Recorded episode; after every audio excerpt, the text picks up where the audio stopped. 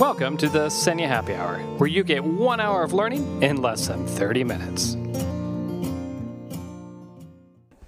Today I speak with doctors Melissa McCart and Sandra Marshall, who are experts in the field of traumatic brain injury, or TBI, and the implications of a TBI on learning. Dr. Sandra Marshall is a licensed psychologist with St. Charles Health System in Bend, Oregon and Dr. Melissa McCart is a national and international speaker and author on the topic of brain injury and return to school following injury. Both are involved with CBIRT, or CBIRT, the Center on Brain Injury Research and Training. Today we discuss TBI in young children and the possible implications on future learning. We also talked about how students with TBI are different than students with learning disabilities and how they needed to be treated as such in the classroom. Dr. McCart and Dr. Marshall shared their insights on the importance of collaboration between home and school and how educators can learn more about traumatic brain injury through the impressive amount of resources available through returntoschool.org. I really hope you enjoy this conversation. I know I learned incredible amounts of good information. And now, on to the show. Hello, doctors Marshall and McCart, and welcome to the podcast. Nice to be here. Thank you. Thanks for having us. You bet. Well, for a bit of background, I was speaking with Tracy Ellis, who's one of our friends at SENIA International, and she's from International Diagnostic Solutions, IDS, and she's a longtime friend and sponsor of SENIA. Um, we were discussing traumatic brain injury or TBI and the effect it may have on learning. She was telling me that the area of the injury affects different areas of learning, and that that just um, ended up in this long discussion. And she finally said, You know, you need to talk to Dr. Marshall. Um, and Dr. Marshall, you in turn said, You know, you need to talk with Dr. McCart. So, um, thank you both for joining us. Um, first of all, can you just tell us a bit about your backgrounds? And then I'd love to jump into TBI and learning. Go ahead, Sandra. All right. Well, my name is Sandra Marshall, and I am a licensed psychologist. But my journey has been anything but just landing in psychology. I actually started off as a French teacher in Vermont and then became a guidance counselor and a school psychologist. So I have deep roots in the world of education. Um, but through my doctorate program, um, my focus was on pediatric traumatic brain injury and developed a specialty in neuropsychology.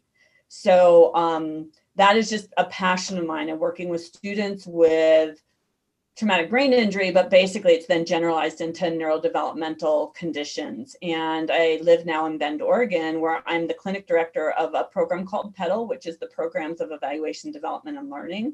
And we provide comprehensive evaluations for students across um, neurological and neurodevelopmental conditions, but one of my passions has been working with the University of Oregon and the Centers for Brain Injury Training and Research, research and training, um, and developing a, a concussion protocol for students in our community, but it's really grown to uh, being looked at as a national model. And I'll look, let uh, Dr. McCart talk about that. Okay you make me write things down. Uh, so I'm Dr. Melissa McCart, um, and I have worked in education in some way since I was 17 years old. Uh, it was my first real job. I was a one-on-one assistant for a student with autism when I was 17, and it just kind of fed my desire to be a special ed teacher. So I was a special ed teacher for a long time. And then I was a behavior consultant. So I would travel around and help people with kids who were having a hard time. Um, after that, I was a school administrator. And I was at a very kind of high SES school. And I really, after eight years of doing that, missed the kids that were in special ed and those families. And so I started looking around and landed on the Center for Brain Injury Research and Training and became the director of the Oregon TBI teams through through them. Um, I also do TBI research for schools. Uh, I do a lot of work in education training for teachers, for school psychologists, OTs, PTs, that kind of thing. Um, currently, I am very involved in policy and legislation. Um, over the course of of this work, I have come to realize that we can change things for the better for more people that way. And so I put a lot of energy into that as well. Um, what Sandra was talking about is we actually are studying the Central Oregon uh, return to school model through a um, large grant from the CDC Center for Disease Control to look at that as a replicable model that we can put out to other other states, other areas about how to how to do it the right way. And so Central Oregon and Sandra and the team she works with are are currently uh, considered a national leader in in this work. And so um, we have a long history together, Sandra and I. Mhm. That's great. And then just another little piece. I happen to be from Central Oregon as well. And Sandra and I just found out we're from the same hometown or same town. So, yeah. Mhm. Um, I think it's great that both of you have such a history in education.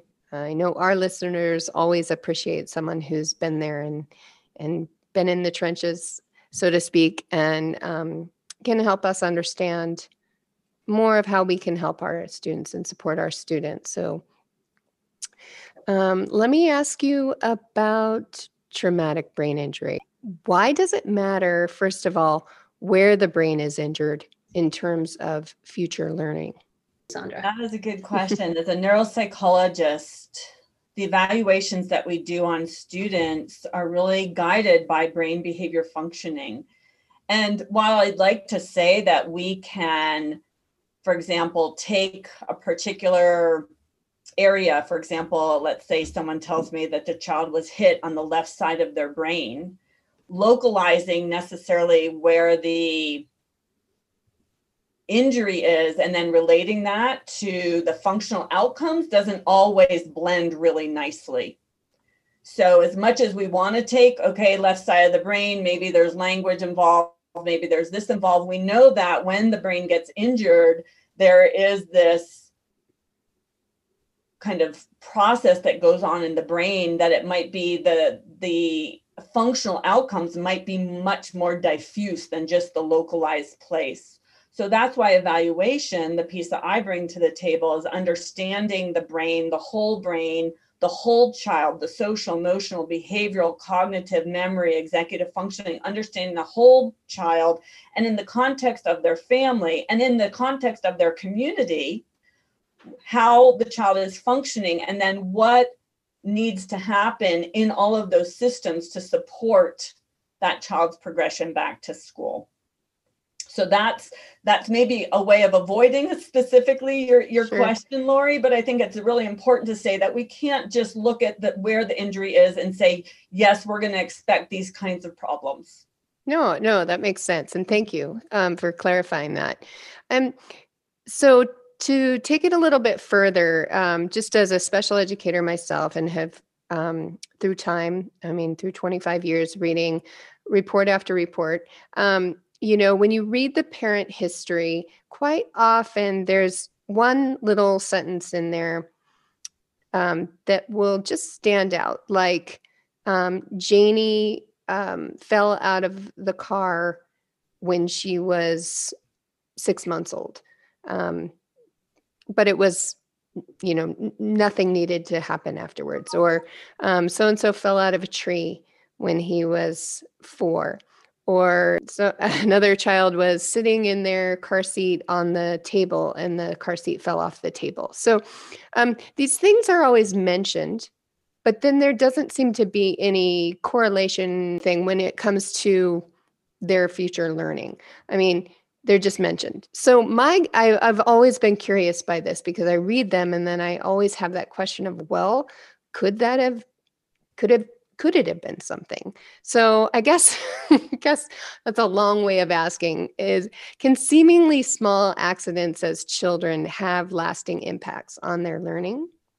melissa this is right up your alley It is. This is something we actually are dealing with a lot in Oregon right now and putting a lot of emphasis on in terms of, of training. So we know uh, of the years of childhood, so say birth to 20 or 18, um, the most frequently injured uh, age group is that are those little kids. They're even higher than our teenagers, which always everybody says is the highest group, um, but they're not. They're second to our our very young, um, who experience a lot of falls, uh, like you were talking about. And so what we're seeing is we're seeing kids who maybe had an injury when they were six months, like one I'm dealing with right now, um, or three, and they don't seem to have any issues, but then all of a sudden they go to school and we start to see things that look like, I don't know, maybe ADHD or learning difficulty, um, to be more explicit, some executive function um, issues. Sometimes it looks like forms of autism. Um, and if we are careful, we can trace that back to injuries and be looking at things like developmental trajectories prior to the injury. Um, were they on a path that was normal at that point? And then after the injury, maybe things slowed down or changed. Um, so, long answer to say yes, that can happen. And we are trying to come up with ways to help students um, get access to services and families get access to services uh, in those specific situations. Sandra, do you hmm. have anything to add to that? You know, I think I just really appreciate Lori you raising this question about the importance of history and really probing more around history as a, as a an evaluator. We can't necessarily always make correlational, like, oh yeah, that's the reason why this child might be having problems, but it certainly is a risk. And the work that Melissa is doing in terms of really advocating for, do you want to talk about the credible history component? Sure. Um, so, as a special educator, Lori, I'm sure you know that in the United States, most um, most states require for a student to be eligible for TBI under IDEA and special ed a medical statement. Um, in Oregon, we've recently revised our Oregon administrative rules to include an alternative to that called a credible history interview. So, say you have a child who was injured young and we never had a med- medical evaluation, we could do an interview with the parent who is a credible person and um, do a developmental history and gather information that way to make a child eligible for special education under TBI. So we've really been trying to create alternatives for difficult situations in accessing uh, services. Hmm. Well, you give me pause, but because of course now, you know, everyone knows who listens to this podcast that I have a child with special needs. And and so I imagine that there's a lot of parents that are listening to this right now, quickly going back in their history to see, hmm, could it have been that fall? you know, so a little bit of stress there. But um, what I guess a good follow-up question would be so they have that credible history. What would a good next step for for parents be? Any so thoughts if they that? suspect if they suspect that uh, past fall or past injury has maybe impacted their child's learning? Exactly. Um, if they're not already identified by the school, as a parent, I would go to the school and ask for an evaluation uh, of your child's um, present level of performance.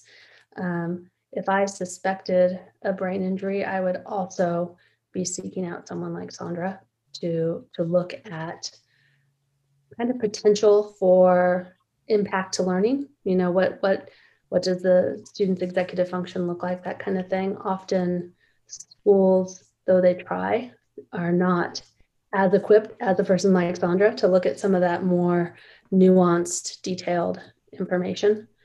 Um, Sandra, thoughts? I think that that's great. I mean, I think I want to back up and I certainly don't want to alarm parents. So, you know, because kids are made to bump their heads as they're learning to do things like walk and run. And I mean, we all can think about the bruises and the falls that we took our children took and think, oh my gosh, is that the reason? And I we all want to point to something to make sense of why a, why a child is functioning the way they are. So I don't want to alarm parents, but when things maybe when there's a change in functioning, so if a child's had an injury where then there's a change in functioning and things just aren't connecting from one point of time to the next point of time, um, because because I think kind of even bringing it into, you know, traumatic brain injury is on a continuum. So everything from a concussion, which is a mild traumatic brain injury, to a more, you know, a severe significant brain injury that's required hospitalization, that's maybe required some level of significant medical intervention, right? Those are all brain injuries, but all brain injuries don't necessarily mean that a child is going to have learning and or functional problems. So, so again, us parents, we are quick to beat our, ourselves up about things and want to kind of explain why our child is not doing what we want. Basically, let's get right down to it. But at the end of the day, um, you know, I just want to assure parents that that that fall and that bump for the tenth time, you know, on that step is not the reason why necessarily. Yeah, and I know depending on what literature you read, somewhere between 80 and 90% of all concussions or brain injuries fully recover. Mm-hmm. And so, you know, we can we can live without tons of fear. Right. You know, that, yeah, I was gonna say otherwise everyone's gonna wrap their kids up in bubble wrap and right. wear helmets. right. So what we need to watch for are those kids that don't recover. Right. And how, how can we provide support for them and how can we track kids when they do have an injury so we can be sure to be aware of the ones that don't recover fully so we can help them. Mm, thank you. For teachers, as far as they're concerned, so they're reading along in, in the child's IEP or past history report, um, and they come along that, is it that information, is that something that a teacher should follow up with families about? What type of recommendations would you have for teachers? I would say if you come across something in a report that, or in a child's file, it was probably significant enough at that point that somebody mentioned it to even get in the file. And so I might ask about it. Um, and just, you know, I, I saw in your child's file that they experienced a fall from a tree. How are they doing? Are they recovering? You know, that kind of thing. Lori, were you referencing not only what should teachers do if they read about it, but I mean, because for the meat of the work that certainly CBIRT has done and we're doing with them is what do you do if you have a child with a traumatic brain injury in school? Mm-hmm. That's where it becomes messy and complicated, and there's no one pathway. But I think that's where CBIRT is a leader in really creating pathways. So I didn't know if you were going to get into that or if that was also what you were referencing. Yeah, well, yeah, please go ahead and, and tell us more about that. What what exactly is CBIRT? What do they do, and how do they support? So CBIRT is a center at the University of Oregon. It's a research center, um, and one of our biggest, most important things that we do is take research to practice. So I focus on schools. Um, we have other other folks working there that focus on the adult populations. Um, but in terms of what your listeners are interested in, probably school. Um, and I put in the chat so you can share it out the new CBIRT website, which is called returntoschool.org. And there is online training on that site um, for educators. Anybody in any country can can utilize it. It is 10 lessons on all things brain injury for educators. Uh, we provide rules, um, webinars. We do multiple webinars um, that are about an hour long each. Sandra's done one for us on assessment. Uh, we, what else? We do conferences. Um, in fact, if you go to returntoschool.org under tools, there's sample IEP goals for students with brain injury. Because one of my biggest pet peeves is pulling out an IEP for a student with brain injuries and uh, a brain injury, and all it is is reading and math. Mm-hmm.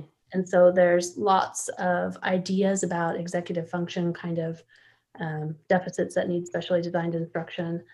Um, I'm trying to think what we do trainings all over the place. Um, it used to be in person, now they're online. Uh, hopefully, we'll be back in person soon. Um, and we do research on best practice for for students and teachers. Sandra, do you, did I Well, miss I want to punctuate something you said because I mean, I think I, we're so passionate about this because I think people think, oh, it's a brain injury, but they have a learning problem. So they they treat the child as if they just have a learning disability. Mhm. Or they had a brain injury and maybe they have they they kind of act like a child with ADHD and they're kind of hyperactive and attentive and impulsive. So they teach the child the child like they have ADHD. But these kids are very different and on any given day they might be functioning differently and the needs of the family are also different and the needs uh, in the classroom are going to be different and so we just really want to emphasize that these kids are com- they can be very complicated and that's why you know having knowledge education um, creating pathways for kids from the hospital in, back into the school and having kind of collaboration and having paperwork to support teachers you know how do they deal with the social emotional behavioral learning um, attention needs of a student in the classroom they are not necessarily like all the other kids that they've dealt with they are very different and so that's where i think you know i just want to take this opportunity that there are such great resources available Yeah, so on that made me think of one of the things on there. There's two more things on this website. We have, they're called Research Matters, and we take research articles that are often complicated and very long and turn them into what do teachers need to know out of it. And so it's bulleted. This of all this research, this Nice. is really what you just need to know. Um, and then we also do one page guides for all things brain injury. So um, things like what what can what are some strategies for success for a child with short-term memory or for um, I don't know social interaction or whatever subject there's there's about 50 of them um, that are PDFs that can be sent out shared printed any of that kind of stuff. So I mean basically we just try to get as much information out as possible to support educators. Yeah, I mean, it sounds comprehensive and so informative, and I love the bulleted points um, because we all know our teachers right now, especially during COVID, are so exhausted anyway. But um, having having those uh, suggestions for them is essential. Uh, So when we're thinking about our students with TBI, uh, you mentioned that their profiles, they they they might act like they have ADHD, or or you might it might look like autism. So what I think I hear you saying is it's the brain injury that's causing these behaviors or actions versus um, an actual ADHD diagnosis or autism. Is that what I heard? Yes, I mean, I'll take a, I'll, I'll step in and just say, for example, let's say a student had a brain injury prior to which they were able-bodied, they were neurotypical, they didn't require any medications, any additional supports. And post-injury, they're having focus problems, maybe they're impulsive, they say things without thinking, uh, they're struggling now with learning. And that child's needs they, they number one they weren't born like that. So it's a systems change for that child that family. And then also um, maybe i don't know if uh, you know a, a metaphor that we use is kind of like swiss cheese. On any given day they might not be like that. Just Mm. depending on how neurons are are firing and where they're at with their sleep hygiene and stress levels and let's just add depression and anxiety which we're learning are great mediators to being able to function. Um, this is an area that we're really looking at in kids with concussion as well is kind of the role that sleep depression anxiety are playing on the recovery profile of these students so so so that's why it's so important to not just lump them into oh well we you know we know adhd kids so we'll just set them up like a child with adhd And what w- this may be difficult to answer off the cuff, but what would be one way of working with them differently than you would with a child with ADHD, let's say? I think in the school situation, part of it is knowing, right? So that that it's a TBI versus um, ADHD, and you know, with with ADHD, you're looking specifically at executive function disorder.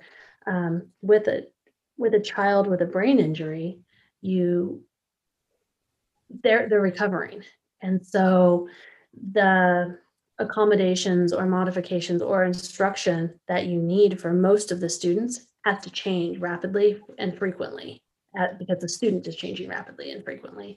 Whereas with ADHD, you know, you often, I mean, you can work with them, but what you see is what you get, more Mhm. more or less, right? That that is a child who has that disorder. With with brain injury, you have to evaluate it just constantly, and I think that is the thing a lot of educators miss. We're so used to our regular special education um, timelines. You know, we do the evaluation every three years, we do the IEP once a year, and then we don't think about it too much until then because we just do what we do, right? But with a kid with a brain injury, we're, we're looking at, you know, frequent, frequent assessment and changing a plan.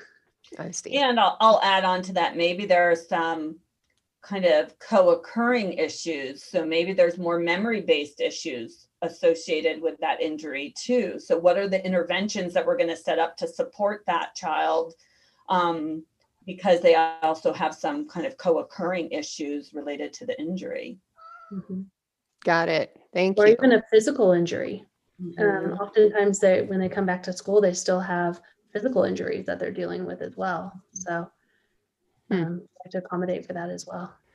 Well, I do want to switch gears to your work on concussions because what you're doing is um, is very important. When we're you're th- working with um, people who have had a concussion, you want to ensure schools use the proper protocols when there is a suspected concussion, but also for when they're returning to school, right? Tell us more about your work on that. Go ahead, Melissa, and I'll pat around it. Are you talking about the difference between return to play and return to school, like sports versus return to school, or Well, What- yeah, let's go ahead and talk about your return to play with sports. Why is that so essential? I know in a lot of our international schools, we do have set protocols in place. Um, I was a coach. As a coach, we needed to take courses on how to recognize concussion and um, ensure that our students weren't playing when they were injured. But give us a brief history of why this is important. well, I mean, mostly it's because if somebody's injured, we don't want them to go back into play and get another injury, and we know that in that timeline of recovering, they're significantly more likely to get another injury if they're playing. Um, so we want to avoid that. Um, but also not just brain injuries, right? So if if they have a brain injury, they're much more likely to say they're a soccer player, maybe get a knee injury because their balance might be a little off, or um, you know some other type of injury. So we definitely don't want that to happen. Um, and ultimately, our kids are students first, right? So we want to protect their developing brain and make sure that they can be a successful student before they're athletes.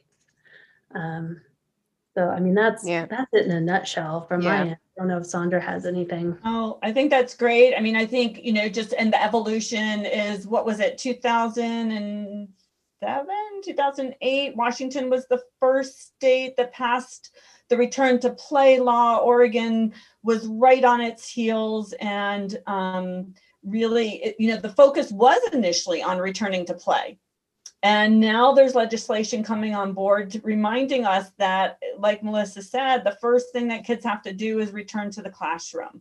And I think because, and one thing that we really didn't highlight, and we all know this, is a brain injury is an invisible injury. We don't see it on the outside. So what we see is a student who looks able bodied, who looks like they're fine. And we then develop expectations around that when really they're not. And we know that the brain is going through this huge growth, developmental growth period in high school, especially. And we really need to protect its potential.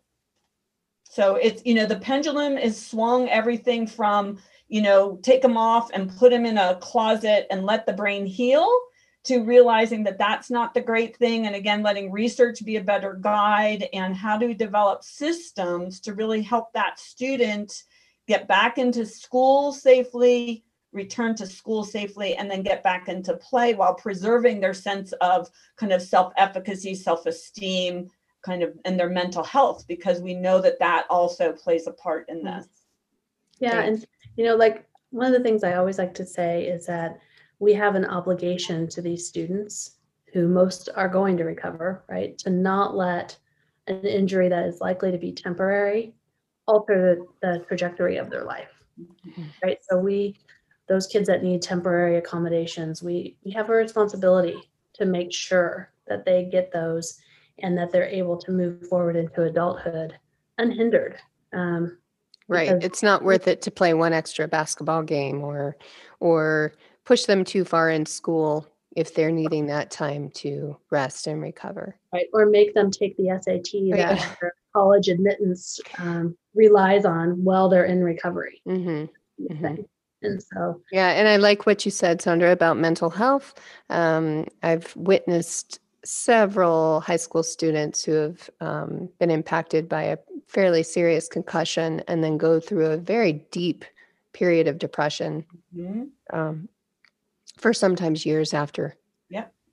Yep. So, yeah. And so when a student does return to school after a concussion, um, you've you've mentioned briefly about this. Why can't it be back to business as usual?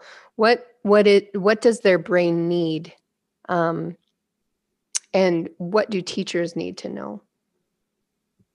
you want to take on you want to take on what the brain needs, and I'll take on the teachers. Okay, I'll take on what the brain needs. I wish that were an easy question to answer. And I think the most important thing is every brain is unique. Every student has a different set of vulnerabilities. So, what one student needs isn't necessarily going to be what someone else needs. So, I think number one, it's not to assume that one student's brain is going to require the same exact pathway as another student's brain. So, being flexible because we know that it's going to be a combination of uh, you know letting that brain rest and recover but also keeping that brain in the game and that student connected to their social community but it's like if we were to take a broken arm and say well so what? You still have to use it then we'd probably hinder the the, the recovery of that broken arm. So it's this it, it's this journey of you know doing a little bit taking breaks doing a little bit taking breaks expanding. It's you know the the ability because you know i think one thing that's important is the concussion while maybe very nuanced and so you know we're learning more and more about what happens to the brain but it's really being framed up as a chemical reaction. So it's not necessarily a structural injury as much as there's this kind of cascade of a chemical reaction that is kind of pulling all of the energy from that brain and making hard for that brain to do the things that it naturally needs to do. So the brain keeps all of our systems and organs going, but it also does all of our thinking and all of our, you know, all of our balance and motor stuff, and and then all, you know all the all the texting that kids are doing, which doesn't seem like it takes energy, but it really does. And so it's really a lot of education about teaching that student about what the brain is actually for. We call I call my students who get concussions my brain ambassadors, right? Because they have to educate the next group and um, and so it, it is it's a journey of recovery a pathway to recovery where we're managing the energy input and output so that's part of what i do and then what teachers do, who they do the heavy lifting So, um, yeah, with teachers, I think the biggest thing that teachers need to know is to understand the impact of um, mild concussion. I think teachers and educators do a great job with our moderate to severe kids. So, kids that it's obvious that they've been injured, I think teachers have that pretty well dialed in. It's the kids that are the mild to moderate group that look like everything's okay. right. Um, so understanding what the potential impact of that might be. One of the biggest complaints we get is that um, my teacher doesn't have any empathy towards me on this, and they're not providing temporary accommodations. Um, so basically, that just comes down to educating educators uh, about that. Um, and you know, we assume that educators are there because they want to do the best they can by kids. So it's none of it. We never assume any of that is intentional. It's just not knowing. Mhm. Uh, so I think that that is one piece. I put in the chat and you can share it with whoever you like, but we have a return to academics protocol after concussion that we like to pass out. And it it basically shows a moderated total return to um, the classroom. And it's like step one, rest, step two, light mental activity, step three, part-time school, um, step four, part-time school with less supports, and then all the way to full-time school with supports and full-time school without supports. And so it kind of um, outlines how to graduate kids back back in and when to progress them to the next to the next steps. And um, I think having protocols and policies in place in schools that teachers are educated about would make a massive difference in in the life of the kids that are mild to moderately injured. Yeah. Oh my gosh. Now, Melissa talks about that as if it's easy to do. And don't forget, we have the family system over here, and the parents were activated because of everything. And so, what we've learned in the well, you know, we, I've been part of the TBI consultants for at least 20 years. And then, certainly in this world of concussion, is it's messy and what we're that's what we're trying to do and study in central oregon is what are our lessons learned what are things that the components of such a program that are really going to set families the student and the schools up for success to successfully move a student back to school and then back to play and it is it's a challenge Yeah. Yeah, it is. And I love what you said about the empathy piece and also just the the fact that the majority of teachers want what's best for their students. Um, it's usually just that they're not educated in this particular um, field. We've seen it time and time again, right?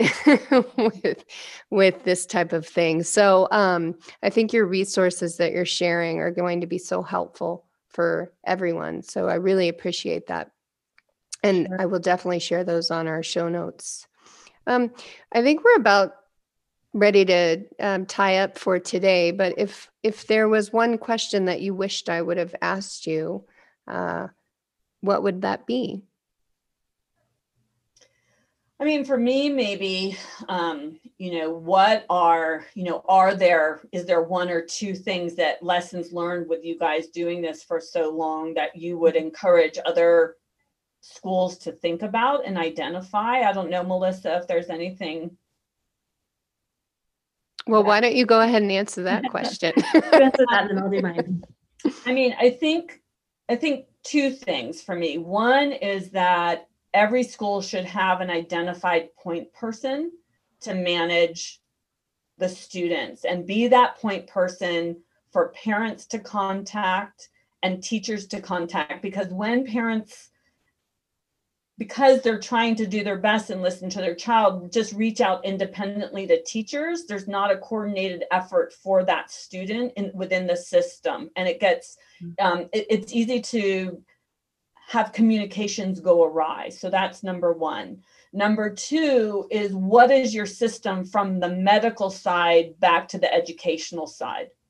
And because that also can be a place where things get really messy and especially if a school is hesitant because these are kids who've had medical injuries to then adjust protocols without a medical person being part of that conversation. But they Mhm. don't know how to bridge that gap between the medical and the educational. Like i think that's one of the things that we have done really successfully. We actually have an educational person who ha- is allowed to float between the educational and medical side to help bring information back and forth so that there's real collaboration Mhm.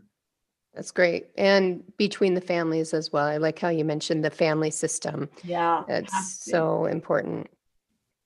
Thanks, So, Um, I Melissa. have I have two things. Yeah. I One is as educators, we need, especially of high school students, we need to remember that these kids will not ask for help. Most Good of them point. are not going to raise their hand and say, "I had a concussion, please help me." Like the edu- the educators need to go to them and talk to them.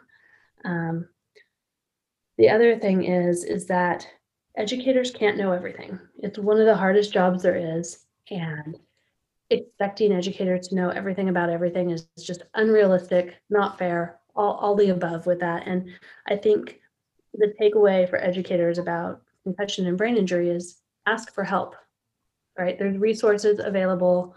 There's people all over the place who who can provide assistance. Um, CBIRT's always open to providing assistance. Sandra's always open to helping. So, um, you know, we all care about kids. So if you have kids that are needing support, make sure you ask. And I think I'm going to put in a shameless plug. And I know we're not quite ready, Melissa, but we do have a side project. We are developing a consulting um, arm where we are being positioned to help schools set up concussion pathways. Well, that's fantastic. I'm really excited. And as soon as you guys get that, let us know so we can let everybody else know. It'll be on the websites, I'm sure. Perfect. well, thank you both so much for your time today. I know I've learned a lot, and I know our, our um, listeners will be very appreciative of this. Wonderful. Thank you so much. It's really nice to meet you. Yeah. It's been so fun. Thank you. Thanks for stopping in to our SENIA Happy Hour. Don't forget to head over to seniainternational.org slash podcasts and check out our show notes from our discussion today. We at SENIA hope you are enjoying these podcasts.